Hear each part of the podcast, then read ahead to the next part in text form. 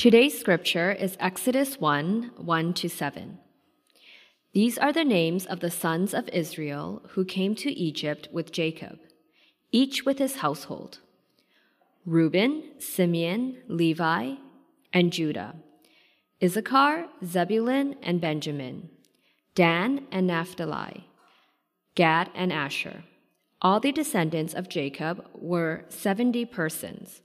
Joseph was already in Egypt. Then Joseph died, and all his brothers and all, the, and all that generation. But the people of Israel were fruitful and increased greatly. They multiplied and grew exceedingly strong, so that the land was filled with them. You may be seated. As you see, let me pray for us once more. Father, we know you are here present with us, and we want your help this morning. Help, help to see your glories in this text. Help to um, know you more intimately. Help to follow you, Lord. And so um, use your word, Father. Soften our hearts. Enable us to receive what you have for us, Lord. Do it for your glory and our joy, we pray in Jesus' name. Amen. Well, if you have a Bible, I do invite you to turn there to the beginning of Exodus. This morning, we are beginning a new series in the book of Exodus. So you can either turn there in your Bible, or um, one of the things we want to do in order to help you get the most out of this series is provide you with these um, Bible journals. Um, if you don't have one and you want one, you can pick one up at the back. Please just stand and head, head back there. But basically, all it is is the text of Exodus on one side and, and space to write notes on the other side. Um, you can um, write sermon notes, you can record prayers in there, you can bring it on Sunday and to community group, you can highlight, circle. But basically, we want to just equip you to do whatever is best for you to get the Word of God dwelling in your hearts. Again, so you can just pick one up at, at the back. If you want to give a $5 donation to help cover the cost, you can do that. But if not, just take that, use it. Don't, don't just like hide it away and never come back to, but, but use it. Um, um, and, and, please make sure you write your name in it because there's going to be like seven of these hanging around, and you just you want to make sure uh, you, you you get yours. Um, why, why journaling book this time? Because we don't always do journaling books. Um, reason is um, we're going to be in Exodus for basically 11 months. Um, sort of. Uh, we'll, we'll, take a little bit of a break for, for summer, and then we'll probably stop near Advent and, and, and Christmas time. But basically, for 30 ish Sundays, depending on how excited I get, we're, we're going to be systematically working through the book of Exodus. Sometimes we're going to go slow and just look like at a few verses, like, like this morning. And, and sometimes we're going to look at entire chapters, if not a few chapters at a time, and, and, and move a little bit quicker. But let me just encourage you immerse yourself in this book. Um, get it here on a Sunday, learn, dive deeply, but then read it on your own. Read, read big chunks, get, get the big picture of Exodus, and then go back again and, and read it in smaller chunks and, and, and get the details out of it. We, we want to know the ins and outs of Exodus. Um, two more resources to recommend. Um, first one, uh, because we're going to be in this for a while, is called Echoes of Exodus. It's by Alastair Roberts and Andrew Wilson. This basically traces the themes of Exodus and, and helps you see where these themes appear uh, throughout the Bible. Uh, that's a great, super insightful read. The other one I want to recommend to you is The Message of Exodus by Alec Motyer spelled M-O-T-Y-E-R. This one's $25 on Amazon. This one's, I think last time I checked, $40 on Amazon. This, this is a commentary that just systematically helps explain the text. And so if you're just reading through Exodus on your own, you can maybe read this on the side, or if you have questions while you're reading, you can just reference this. But clear, plain, simple, and incredibly helpful. Let, let, me just encourage you, if you want to dive a little deeper, to, to pick those up. Um, why, why Exodus? Why Exodus? There's 66 books in the Bible. This is a, a, an ancient book dealing with an ancient people in a, in a faraway land. I mean, there's, there's a whole bunch of other more relevant topics we could be talking about, right? Like, like why don't you help me with my marriage, finances, parenting, for, forgiveness? Why, why, why Exodus? Well, let me, let me give you um, three reasons. Three reasons. These, these aren't my points. Anytime someone hears three, they're like, that's the pastor's point. These are just three reasons. We're still on introduction. This is why this might take more than 30 weeks. Um, uh, three reasons. One, the Exodus is central to the story of the Bible. It's central to the story of the Bible.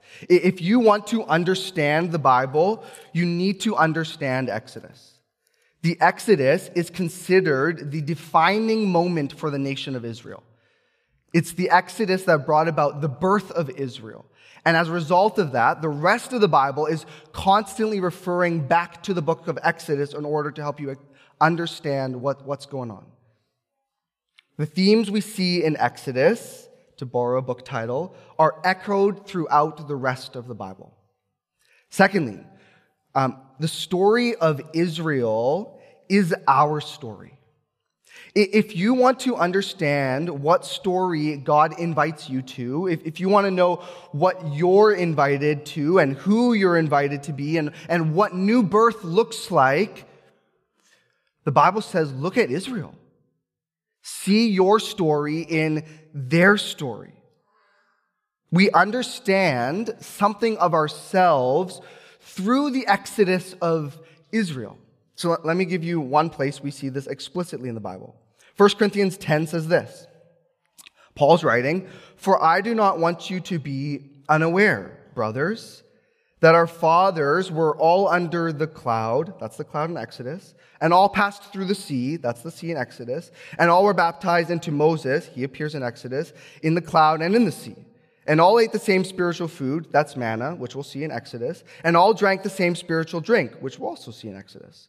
For they drank from the spiritual rock that followed them. The rock was Christ. Nevertheless, with most of them, God was not pleased, and they were thrown, overthrown in the wilderness, in Exodus. Now, these things, please hear this. These things took place as examples for us, that we might not desire evil as they did. But Paul here is writing to a predominantly non Jewish audience. They, they claim no heritage in terms of like actual genealogy to, to the people of Israel. And yet Paul says they are our fathers. They're our spiritual fathers. We, we, we should learn from those events and, and apply them to our very lives. So we're invited to see Israel's story in our story. But thirdly, and most importantly, why Exodus? Because Israel's God is our God. Their God is our God. The God who saves Israel and protects Israel and provides for Israel and lives with Israel is the God who saves us, protects us, provides for us, and lives in us. We have, I think this is one of our problems today, we have a far too small view of God. Our God um, is neat and tidy and small, and, and we can put him in our back pocket and we just leave him there until we really are desperate, and then maybe we pull him out and maybe he can do something with our situation. When, when the reality and what we're going to see in Exodus is we serve a big God. Our, our greatest problems are because we have such a small view of God. And we serve a, a big God who's actually the center of our stories. And if we see him as truly great and awesome as he is, man, that would actually shape our entire lives. That would actually transform our marriages and our parenting and our finances and empower us for forgiveness. We serve a great God. And that's why we need to see Exodus. So, one thing, here's my actual point this morning. Just, just one thing I want us to see from these first seven verses. One thing we see is God keeps his promises. God keeps his promises. Um, look, look at verses 1 to 7 again. Let me read it once more. It says, These are the names of the sons of Israel who came to Egypt with Jacob, each with his household Reuben, Simeon, Levi, and Judah Issachar, Zebulun, and, and Benjamin, Dan and Naphtali, Gad and Asher, uh, all the descendants of Jacob were 70 persons. Joseph was already in Egypt. And then Joseph died, and all of his brothers and all that generation. But the people of Israel were fruitful and increased greatly. They multiplied and grew exceedingly strong so that the land was filled with them. Uh, one of the important things for us to know about the book of Exodus as a whole, it's actually more of a chapter than a book. Exodus is more of a chapter than a book. See, Exodus is the second chapter of a, of a larger collection called the Pentateuch. Penta standing for five. It's, it's the first five books of the Bible. Genesis, Exodus, Leviticus, Numbers, Deuteronomy, and Exodus is, is the second chapter in that narrative. And so, actually, to best understand Exodus and the entire Bible, you, you need to know what comes before it, what, what's led up to this moment, and, and what comes afterwards.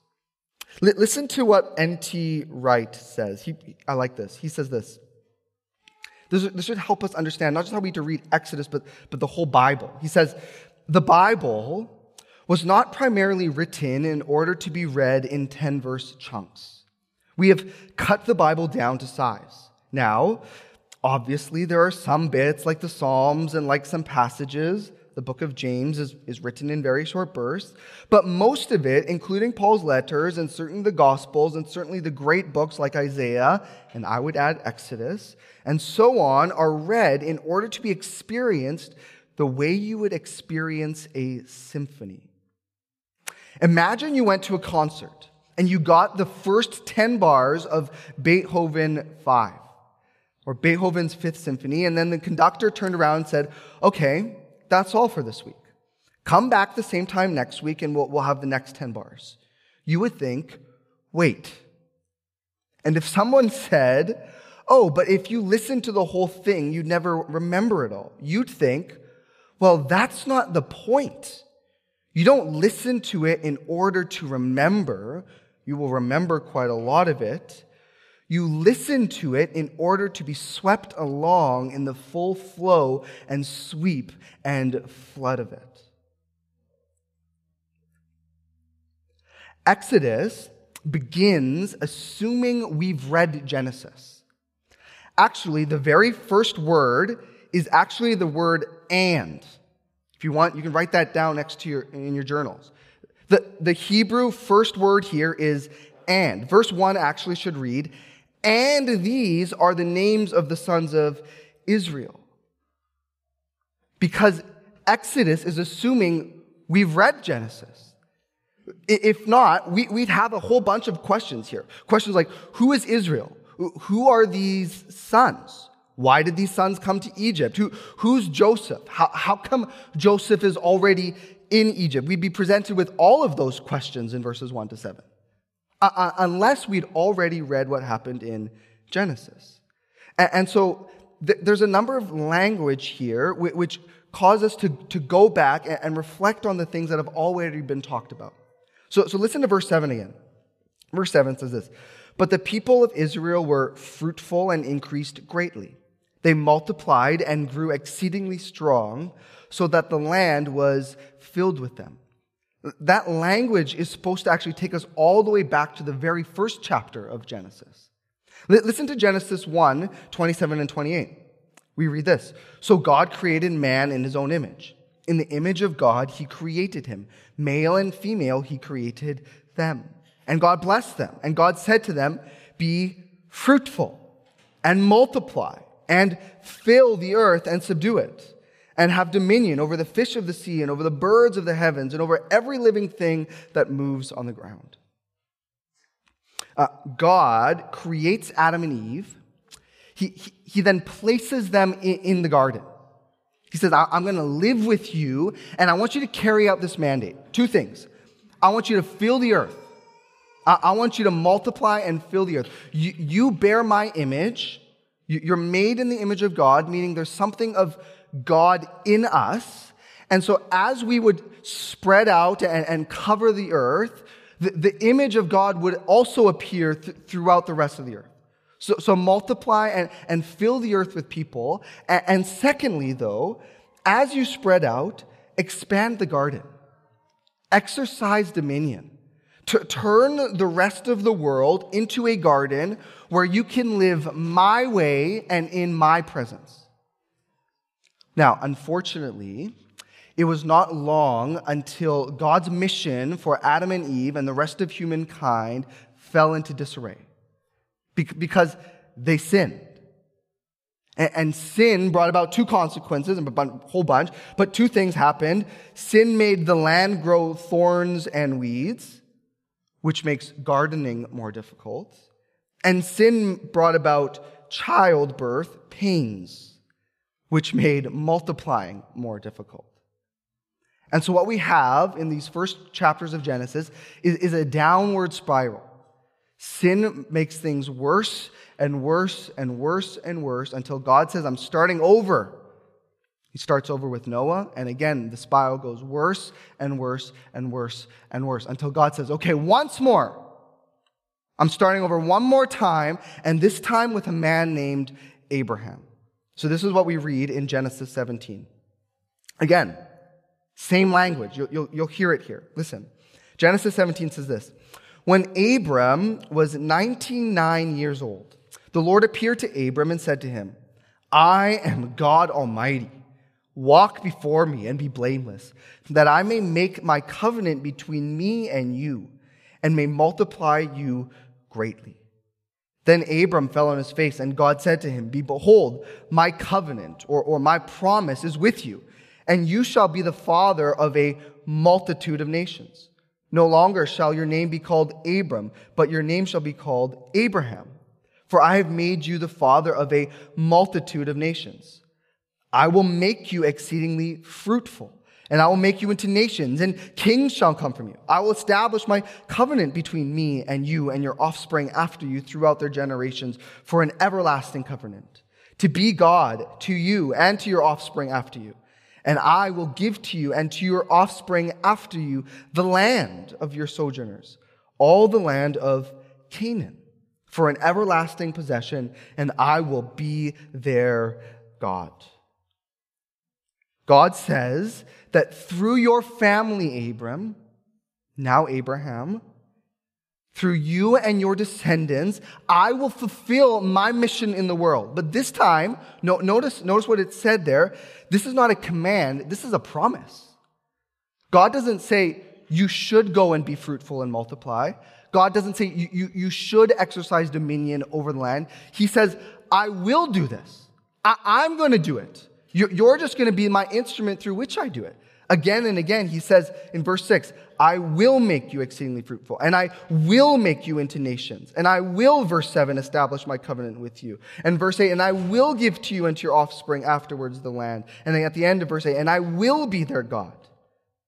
God promises that he will make Abraham fruitful and multiply, and that he will give Abram land in which he can live God's way in God's presence. And so God's promise then, through the rest of Genesis, begins to be worked out. Abraham has a son named Isaac. And then Isaac has a son named Jacob. Now, God changes Jacob's name, just like he changed Abram's name to Abraham. He changed Jacob's name to Israel. And so Jacob or Israel have 12 sons. The, the, the, the sons are, are the ones we read in the beginning of Genesis. And, and one of those sons is Joseph. Joseph's story we actually get right at the end of Genesis. The last uh, 11 or 12 chapters of Genesis deal specifically with Joseph's story. Uh, Joseph was Jacob's or Israel's favorite son. And the problem with having a favorite son, there's lots of problems, um, is, is your other siblings don't like you very much. And so Jacob's other sons decide we don't like Joseph, or, or we're, we're going we're gonna, we're gonna sell him to slavery. We're, we want to we wanna do away with him. So, so Joseph's sold to slave traders. Those slave traders take Joseph to Egypt. In Egypt, Joseph kind of climbs the ranks in, in, in Potiphar's house. Then, then he falls again. He's imprisoned. While he's in prison, we're, we're doing long story short here, okay? While, while, in, while in prison, he, he has a dream. He tells, he's able to tell Pharaoh that dream. Part of that dream involves there uh, being a coming famine. And, and, and Pharaoh realizes this man may have just, just saved my entire kingdom. This, this man might be, might be pretty helpful and useful. I'm, I'm going to make him second in command. I'm going to make him Prince of Egypt. Bad movie, but anyways. Uh, I, am going to I'm to make him second in command. And, and, basically, through Joseph, God spares Egypt from, from famine and, and starvation. But not just Egypt. Other people come now to Egypt because, because they have grain. They, they've been storing it in, in preparation for this famine. So some of those people who come and visit Joseph are Joseph's brothers, the very ones who, who sold him into to slavery. And so they're talking to Joseph, and Joseph does this whole thing, like they go back and forth a little bit, bring back your, your brother. Anyways, in the end, Joseph feels bad for his brothers. He goes, surprise, it's actually me. And they're like, oh, it's Joseph. I don't, he wasn't wearing a mask. I don't know why I did that, but they haven't seen him for a while. They're, all of a sudden they realize, this, this, is, a, this is the brother we, we sold into slavery. And Joseph's like, don't worry, what you meant for evil, God meant for good. And then Joseph's like, you know what? Why don't you just bring the whole family to Egypt? Just, just come to Egypt. I'll take care of our dad. I'll take, I'll take care of you. And just, just things will go well. And all of a sudden, we now are in Exodus. So we just figured out who is Israel, who are these sons, why they came to Egypt, who is Joseph, and how come Joseph was already there. And now what we get is verse 7. Let me read it once more. But the people of Israel were fruitful and increased greatly. They multiplied and grew exceedingly strong, so that the land was filled with them. God's fulfilling his promise. God's fulfilling his, his covenant. God is working out his mission. Verse 5 says actually all the descendants of Jacob were 70 persons. There's just one. It's just Abraham. He was 100 years old. His wife was 90 and formerly barren before they had their first child. Just one of them. And one turned to 12, which turned to 70. And then by the time we get to Exodus 12, we, we read this. Exodus 12, 37 says, And the people of Israel journeyed from Ramesses to Succoth, about 600,000 men on foot, besides women and children. 600,000 men. You, you double that for, for, for women, then you add a whole bunch of children, and you have, uh, in conservative estimates, 3 million people I will make you fruitful. I will multiply you. You will fill the earth. Just one of them. Now there's three million of them. Because God made a promise and He's keeping it. That's God's doing. Now, now the problem, though, there's one problem still. Uh, you, you hear it actually in the very first verse. These are the names of the sons of Israel who came to Egypt. The problem is they still don't have land. They don't. The, the promise was offspring and land. The, the, prob- the, the promise was people and place. The, the promise was dynasty and dominion.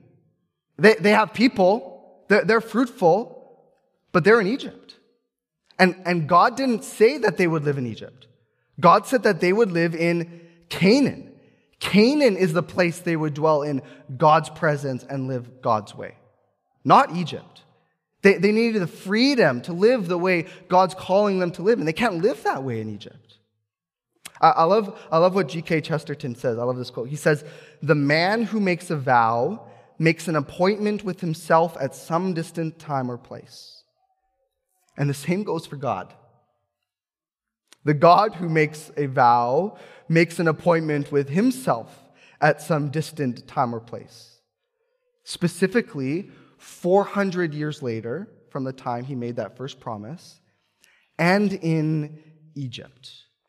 You see, we'll see this next week. Um, there, there's going to be a new Pharaoh in town, and, and this Pharaoh didn't know Joseph or, or his family, and, and this Pharaoh is not exactly happy about Israel leaving town. He, he likes the, the, the, relatively cheap slave labor he's getting. He wants his glory to be known instead of God's glory to be known. And so he's like, no, you can't leave. You can't go, you can't go to Canaan. You, you, you need to stay here. You, you need to work for me. I want you to live my way. And so God, God's going to have to keep his promises somehow. Now, spoiler, God's going to part the sea, right? If God made this promise, he's going to have to work out in power in order to accomplish that promise. He, he's going to part the sea, and, and three million Israelites are going to leave town and, and, and make their way to Canaan, all the way until we actually get to the very last verse in the Pentateuch. The last verse says this Deuteronomy 34 4. Maybe it's not the last verse, but it's definitely the last chapter. Moses sees the land of Canaan, and we read this. And the Lord said to him, This is the land of which I swore to Abraham to Isaac, and to Jacob. I will give it to your offspring. Who, who, who is our God? Who, who's the God of Israel? He's the God who keeps his promises, who does whatever it takes to keep his promises. If we could get that one reality into our lives from our time in this book, it would change everything. If we believe that, oh, what help we would have in moments of fear and stress and discouragement. That even though everything might seem against us, God's going to come through. And that God has not forgotten you and he, and he never will. Again, sometimes we think, okay, yes, there's a God. Maybe he, he made me. Maybe I should acknowledge him once in a while. I should thank him for making me and, and everything. But really, God's kind of re- removed from the affairs of this world. He's, he's like a watchmaker. He kind of like makes the watch, he, he twists it up and just lets it tick. And now he just kind of like steps back and, and, and sends it on its merry way. So we think, right, okay, I guess it's just me now on my own. And so, of course, we stress, wondering, am I enough? Am, am, am, I, am I doing enough? Will I make it? When the reality is that God says, I'm for you. I, am intricately involved in the affairs of this world and specifically in your lives. I'm enough, God says, and I will do it and I will make a way. And if we believe that, if we, if we really believe that, we would run to the Bible and mine its promises. If we believe that God keeps all of his promises, we would search, search, and search and want to know what promise has God given me? What, what can be the, the anchor to my soul? Right? When the storms of life come my way, what, what can I hold on to? What is it, what's the, what is it that God has said? What is it that he's, he's promised? We find promises that, that He'd never leave you, never leave you or forsake you. Promises that, that nothing can separate us from the love of God.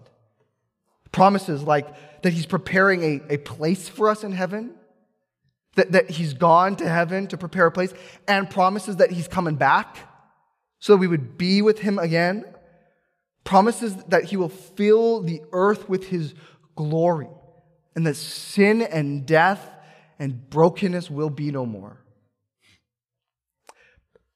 Ultimately, ultimately, the greatest guarantee that God keeps his promises is Jesus. Jesus is God's promise to us that he will keep every other promise. In Jesus, God, the, the, the, second person of the Trinity, comes, and what does Jesus do? He calls 12 disciples to himself. And, and, and why 12? Because God, in the person of Jesus, is saving a new people. He's saving a, a new Israel. He, he's going to save his disciple, his 12 disciples, and, and anyone else who would put their trust in him through their testimony. And, and how is Jesus going to save us? Not just by parting the waters of the Red Sea, but by parting the waters of death itself. Jesus enters into death and walks out the backside. He, he dies on the cross, he's buried for three days, and after three days, he, he comes back to life so that even though we may die, if we put our trust in him, we too may come back to life and have everlasting life. Because of Jesus, we become inheritors of the promise. We become the children of God. We become offspring. And one day we will live with Jesus in the new heaven and the new earth, which is the promise of land. Jesus is God having come to keep his promises, even at the cost of his very own life. So let me, let me, let me end like this. One more thing about God's promise God keeps his promise to us, please hear this. Please hear this. Despite our unfaithfulness towards him. God keeps his promise to us even when we don't keep our promises to him. Whatever your sin, whatever you've done, or whatever has been done to you, your sin or being sinned against cannot negate God's promises to you. What's, the, what's your worst sin? Don't, you don't have to say that out loud. Um, what's, the, what's the worst you got? It, I, I guarantee you it can't negate the promises of God. You know, you know how I know that? Because God saves this family, these 12 brothers that, that we've just read about, and they're awful. They're far worse than you than, than we are. Let, let me tell you about some of these people. Um, Abraham, okay, the first person to be given the promise was an idolater who worshiped a moon god. And even after he put his trust in God, he decided he needed to sleep with his wife's servant in order to produce the promised heir. That's Abraham. How about Isaac? Isaac was a liar who lied about Rebekah not being his wife in order to save his own bacon. Jacob was a cheat he cheated his older brother out of his birthright. He did that to his dad, who was blind. Talk about taking advantage of someone. And he showed favoritism to his son Joseph. Again, an awful and wicked thing. And all of these brothers, all of the sons except Joseph, sold Joseph into slavery and pretended to murder him and covered it up so that their dad wouldn't know about it. And Judah, the one from which Jesus would come, slept with his daughter in law. And yet, still, God kept his promise to this family. When Jesus died, Jesus died for murderers, liars, thieves, and betrayers. And those are just some of his 12 disciples. So I don't know. I have no idea what the worst you've done is. I have no idea what the worst someone else has done to you. Man, as awful as both of those are, you need to hear they can't stop God from working out his promises in your life. Promises to give you everlasting life, promises to make you his own forever and ever and ever.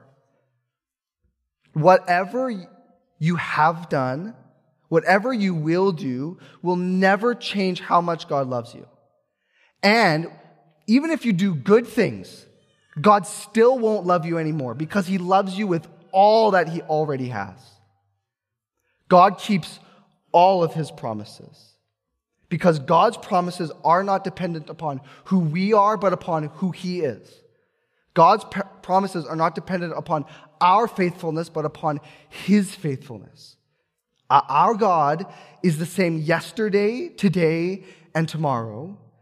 Our God is the God of Israel, and our God is the God of Exodus. So trust him.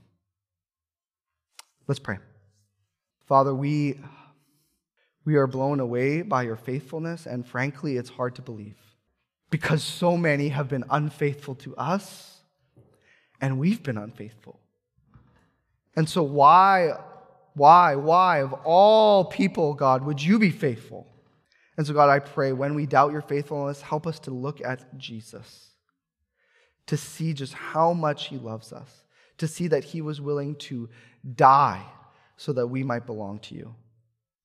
Father, I, I pray for those who are in a dark place right now, who feel stressed and anxious, Lord, who don't know what the path ahead looks like. Father, I pray that you would specifically draw near to them in their lives and, and, and remind them, Lord, that you are with them, that you won't forsake them, that you've got this and they don't have to. Father, would you work out your plans in our life so that we would see you as glorious? God, orchestrate situations, Lord, so that you get all the credit, all the honor, all, all the praise.